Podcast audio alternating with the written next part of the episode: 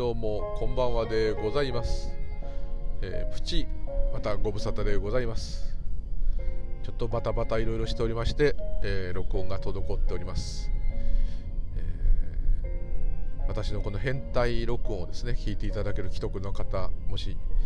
確認チェックしていただいている方いらっしゃいましたら申し訳ございません。ということでございまして、今日は2022年令和4年3月の9日サンキューの日ですね、はい、もう少しで3月11日でまたね東日本大震災ございますけども、ただいま夕方6時13分よくジャングルって言ってるですねものすごく暑いちょっと厳しいお宅の介護だったんですけども、今日はちょっとねその方元気なくって、まあこう辛い職場だと言いながらもなんだかんだ言って6年目になりましたね、はい、そうするともうさすがにね気心知れるんですけどね、だから部屋が暑いってことだけは問題なんでねあと私はこう座骨神経痛があるとかそういうのと、まあ、入っている介護者の中で一番年上だっていうことで、あと年が私とほとんど同じなんですね。でちょっと優しくしてくれてるよっていうところもあるんで、今日はウクライナ軍がどんな武器を持ってるのかとかね、そういうの好きな方なんでちょっとねそんな時に不謹慎ではあるんですけどそういうのを見たりですねしておりました。というところでレターもねいただいて、おりまして、2ついただいてでちょっとね返事が遅れていてすみません、まあ、今日話してもいいんですけどもうちょっと、ね、話すならもうちょい深くっていうか深くなんか話せないんですけど、慈悲の瞑想の話なんていうのはね特にナマスッテさんからいただいておりますけれども、はい、まあもう書いてある通りではあるんですけどもね、はい、分別を見て分別をなくすようなね感じですよね。ちょっとそんなようなとこもある要素もある慈悲の瞑想、あとはそうですね、まあ、また次回でもねちゃんと話そうと思いますけど、全てのものに対して相手がもし自分だったらどうだろうっていうふうに考えてみよっていうねお釈迦様の言葉ですね。それの実践にちょっと近いんですよね。こう食べる時の食べ物でもいいし、まあ、芝生の上に立ってたら芝生で踏んづけて、まあ、しょうがないですよそれがダメだって言ってるんじゃなくて踏んでいる芝生の上に自分が立っていると自分が芝生だったらどうだろうとかね何でもいいです。あと苦しんでいる人を見てもしこの人のと同じ境遇だったらどうしようと私の仕事なんかだと思うんです完全にそれにやったらもう気が狂ってしまうような、そういう重い障害またはですね、障害があるから暗いってことではないんですよないんですけれども、特に中途でね突然そうなった方っていうのはしばらくはやっぱり当然、まあ、うまく言えないですけどすごく辛い状態になりますからねもし自分だったらどうするだろうっていうのは入っている介護者全員感じると思うんですね。まあ、それ自然にそうなるんですね。もうただこの人なんか偉そうだとかね、かわいそうとかそういうことじゃなくて、もしこの人と同じ立場だったらどうだろうっていうのはやっぱねこう、まあ、普段もね思いますですよね。でそれのこうキャパシティ超えると怒ったりね逆にこうかわいそうだと思ったりいろいろあるんですけど、あと強いなとかねいろいろこう思うわけですけど、まあ、そういう部分も慈悲の瞑想には十分に入っていると思います。はいっていうところで、まあ、ちょっとそれはまた次回ゆっくり話させていただくということでちょっとですね犬がですね、転換もあるんですけど、ね、地方がすごくてどうしてあんなパワーがあるのかわからないんですけどももう来月で19歳半ですよついに、ですが、地方が進んでしまって何かの拍子にパニックになると駆けずり回るわけですね。で駆けずり回れるっていうこと自体がまあ異常なんですけど年齢的にほとんど寝たきりっていうのが多いんですけどそういうことはなくってですねガバッと起き上がってダダダダダってそれでいろんなところに激突しますね。で危ないんで、こう子供用のプールまた犬用の丸いサークルに入れてそうやって激突しても大丈夫なんです。その激突しながらぐるぐるぐる回るってもう本当にぐるぐるぐる回って下手するともう何時間も回ってると、まあ、これもう地方になった犬ありがちなんですけども、ちょっとそれがすごすぎてですね、あと泣き叫んだりね、まあ、それもあって、ちょっと薬を何かいいのがないかってちょっとまた週末に獣医さんに相談しようと思ったんですけど、まあちょっとやっぱねこう寝かす感じの薬に、まあ、なっちゃうんですけど、まあもう人間でいうと何歳なんだろう、昔の計算だとほぼ20歳ってことで考えれば120歳、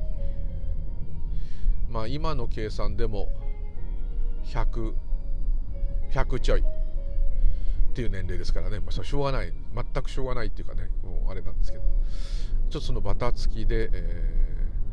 まあ、夜がね、まあ、ほとんどまあちゃんと寝れてないんですね。実はもう去年からあんまりちゃんと寝れてない座骨神経痛になっちゃったのも確か去年からなんで、もう3ヶ月以上座骨神経痛、まあ、全然良くなってるんですよ、日々良くなってるんですけど、今日なんかかなりいいですけど、ちょっとずつ良くなってるんですけども、日常生活はね全然問題ないんですけど、やっぱねその介護、犬の介護で夜中に飛び起きて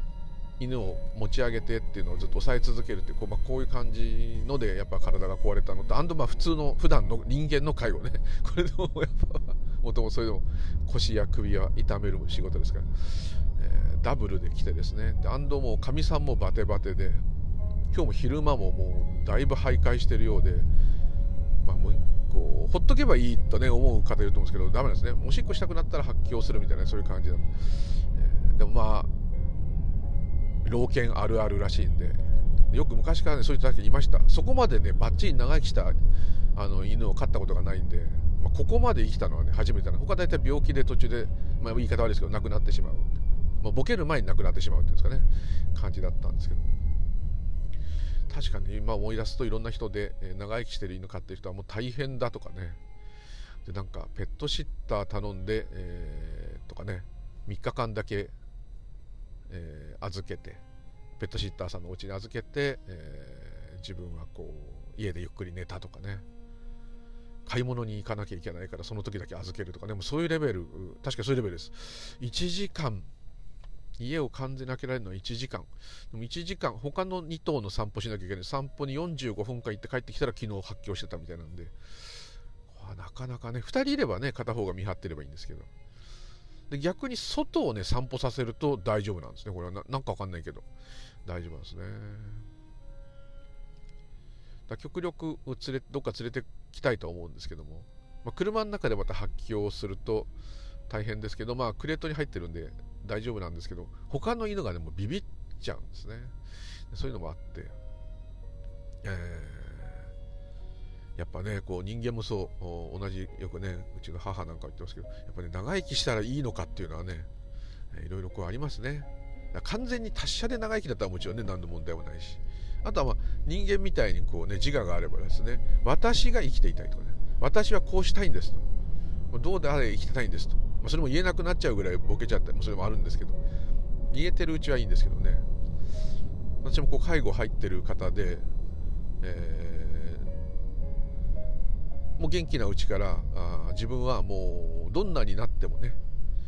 だから人工呼吸器はダメだったかなまでいかなくっても、もうどんな寝たきりだろうが何だろうが物を食べることもできなくなろうが、自宅のその人は自分のアパートが大好き、そのアパートにいられるんであれば生き続けたいですという言葉を残している方で、その方が、まああんま動かないと血栓ができちゃって危ない、ありますよね、エコノミー症候群みたいに。なので血栓にならないように血液をサラサラにする薬、まあ、これ聞いただけでピンとくる方いると思うんですけど、まあ、それ入れたところありがちなんですけども、血管で弱いところがある人にそれ入れちゃうと、そこが血管がまあ破裂することがあるわけですね。でそれが運の悪い、要するに脳とかそういうところの血管がパーンってなると、まあ、脳溢血とか脳出血になっちゃうわけです。でまさにそれにねその注意が必要だっていうのはもちろん言われてんだけど、まあ、入れた瞬間もう一発でなってですね、つまり普通に喋ってねこうまあ腸閉塞になっちゃったんで、お腹はパウチって人工肛門になってたりするんですけど、それでも本人は医師でねこんなこうお恥ずかしいことでございますとか言いながらですね、まあ、そういう感じでやって美味しいもの食べたりして、まあ、手は多少動くんでテレビ見たり、まあ、普通にのんびり過ごしてたんですけど、まあ、その薬でね脳一血になっちゃって、今度喋れなくなって、で物を飲み込む力がなくなっちゃって、まあ、首を気管切開したと。まあ、人工呼吸器はないんですけど、まあ、首で呼吸していると、そういう形、まあ、そういう方いっぱいいるんですけども、まあ、それはそうなんですけど、本人の意思がねもうね確認できない、意思起きてて目も開いてるし、なんか痛いことすれば嫌だってなるし、ただまあ笑ったり、まあ、穏やかな顔にはなるとかがあるんですけどね、懐かしい音楽とか聴かせるとそうなるんですけど、まあ、だいぶ、まあ、その脳がやられてしまって、まあ、動けなくなっちゃっただけじゃなくて、そういう知的レベルもまあ、地方と違うんですね。まあ行っちゃったと。そういう方だと意思確認ができないですね。それなんか服着替えてる時に体の向き変なふうにしたら痛いとか、そういうのは表情でできるんですけど、これはどっちがいいですかって聞いてもイエスノーも言えないでポカンとしちゃうと、まあ、そういう感じなもんですから、そうすると私はこれ以上の治療はもういりませんと、いうことができないわけですね。そうするとで、しかも身内が全くいないんですよ。本当恐ろしいぐらいいない。いとこはとこもいない、いるかもしれないけど区役所でさえわからない、役所でさえわからない、だから全く身寄りがないので、私とあともう一人後見人さんがついて、まあ、それが周りの責任ということでお金の管理とあれをやってるんですけども、その方がものすごいもうなんかいろんなものを体中にくっつけてでも生きていく、どんな治療でもバンバン受けるって、こう普通であればそれはいいですとか、あと家族の人がもういいですって言うんですけど、私は家族ではないんですね。そういうのの責任はあるんだけども、家族ではないから私の意見っていうのはまあ参考になるだけなんですね。ですのでどうなるかっていうと、看護師さんと医師が決めるわけですね。医者が決めるわけです。そうするとお医者さんっていうのは、お医者さん自身も困ってるんですけど、治すことが仕事ですから、もうこの人この辺でいいよねって判断することは絶対に医師がすることはできないわけです。ということはとことん治療がいっちゃうということなんです。で以前にその人工呼吸器をつけるまではやりたくないっていう本人の言葉があったって言ってもですね、それやったのがもうはるか昔なんですね。そうすると人の気持ちって変わりますから、もう今本人が意思表示できないんであれば、医療的にはもう限界まで生かすと。それがいいか悪いか分かんない、別に、まあ、もしかしたら本人はそれでいいならいいんですけど、いいんだっていう確認が取れないもんですから、非常に困るとなりますね。でこれがワンちゃんでも同じですね。動物で自殺するものはいないので、治療して生きて朝目が覚めるんであれば、それはもう地方があろうとなんだろうと、もう細胞そのものっていうか、ね、生き続けようとしますね。だからまあ縁起の世界ですから、もうどうなるが何も何も本当はコントロールできないんですけども、まあシャバのこの人間業界として見ていけば、そこに大いなる物語を感じますから、飼い主としてはあんまり辛いのもねと。体があまりに強すぎるっていうのはちょっとまあ何と言っていいのか、だからちょっとね、で彼をこうその犬を早く亡くなそうと思えばですね、今輸液で腎臓が腎不全気味なんで輸液をしてて、あれをやめちゃえばですね、多分そんなに長く生きないと思いますね。それからかといって輸液をやめるっていうのもなんかねあれですし。輸液をし続けていったらどうなるかというと、ああいうふうに混乱して毎回パニックになったらものすごい疲れるわけ、疲弊しまくるわけですよ、本人というか犬は、まあ、それでものすごい飯を食って飲んだりするから、まあまあそれでまあボケちゃったら人間も同じなんであれですけど、なので、ちょっとねこう、まあ、体力はなくなるかもしれないけど、ぼんやりする薬をやっぱりやろうかなっていうね、そんな判断もあったり、ちょっとそれもあってですね、更新もできなかったり、あとまあ、母がですね、この犬が来る前ですから、父が亡くなってもう20年ぐらい経つんですけども、その時からまあ軽くうつ で何かあるためにうつがひどくなると、大体こう春先とかねうつがひどくなる上に、まあ、コロナ&ウクライナの戦争、ロシアとの戦争でまたブルーになってると、あとうちの犬大好きなんですね。それが弱っちゃってるっていうのをもうだからもう連れてこないで見せないで、その話はしないでって、まあ、こうなっちゃうんで、まあ、そういうキャパシティがない人にそういう話すると耐えられませんので一切しないんですけども、だから下2頭しか実家には今連れてかないんですけども、そういうのもあったりですね、ちょっとですね、&仕事が、このコロナもあって、コロナになっちゃったからじゃないんですけども、うまくいないんだけど、これはそういうことなのか分かんないけど、この業界のこういう仕事をしている方全員とは言いませんけども、ある意味、そういう障害の介護が必要な方を介護することによって逆に自分が癒されてるという感じ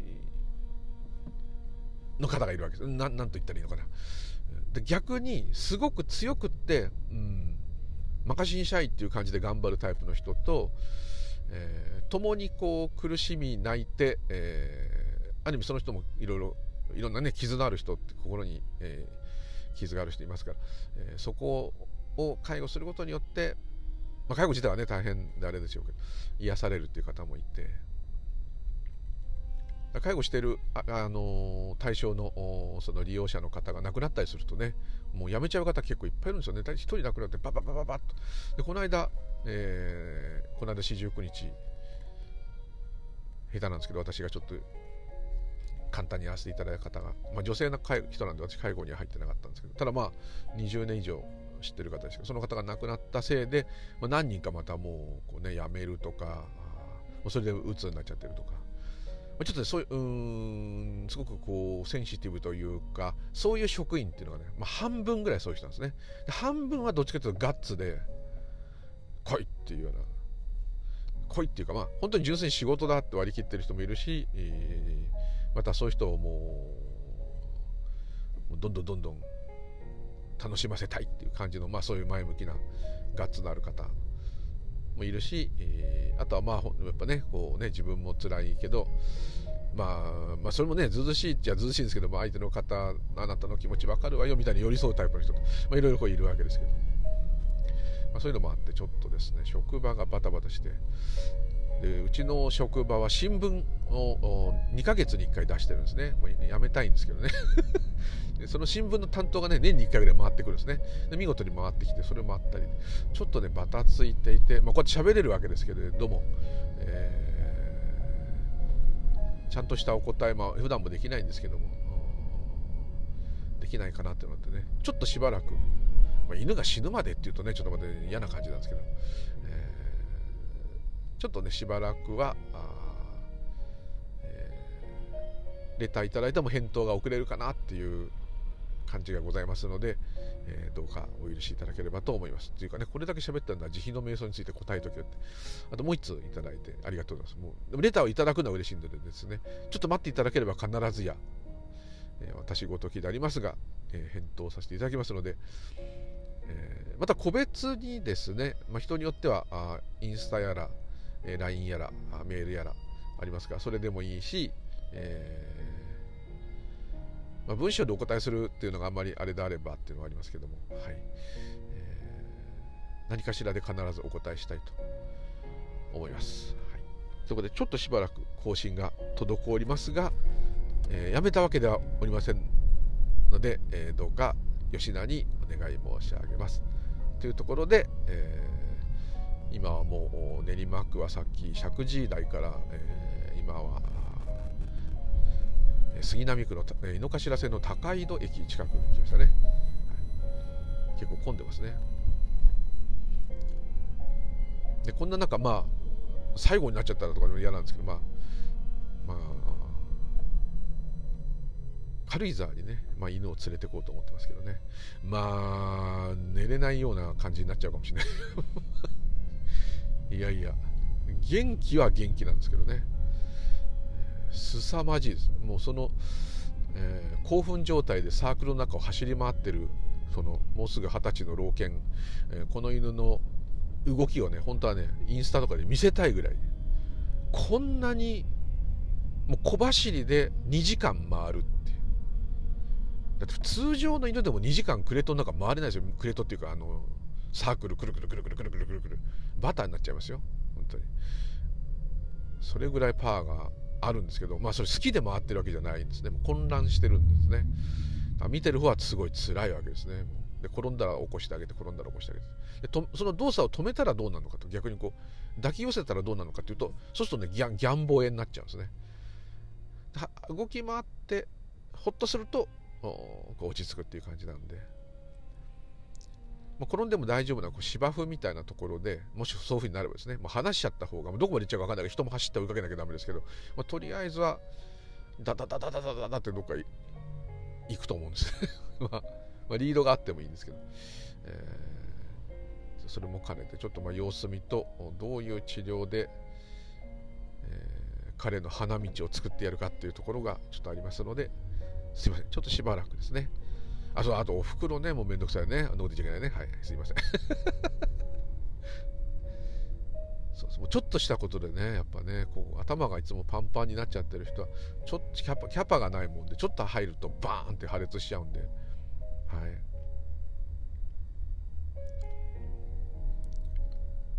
だからまあそうですね、そういろんなためにも、うん、なんかスピリチュアルとか仏教とかやっぱり、まあ、力にはやっぱなりますね。こんな感じはしますけどね。はい、というところですいません、まあ、なんか2度終わりになっちゃって、今日はこの辺で終わりたいと思います。またよろしくお願いいたします。無流々でございました。すいません。ちょっとしばらくすいません。どうも失礼いたします。ありがとうございました。失礼します。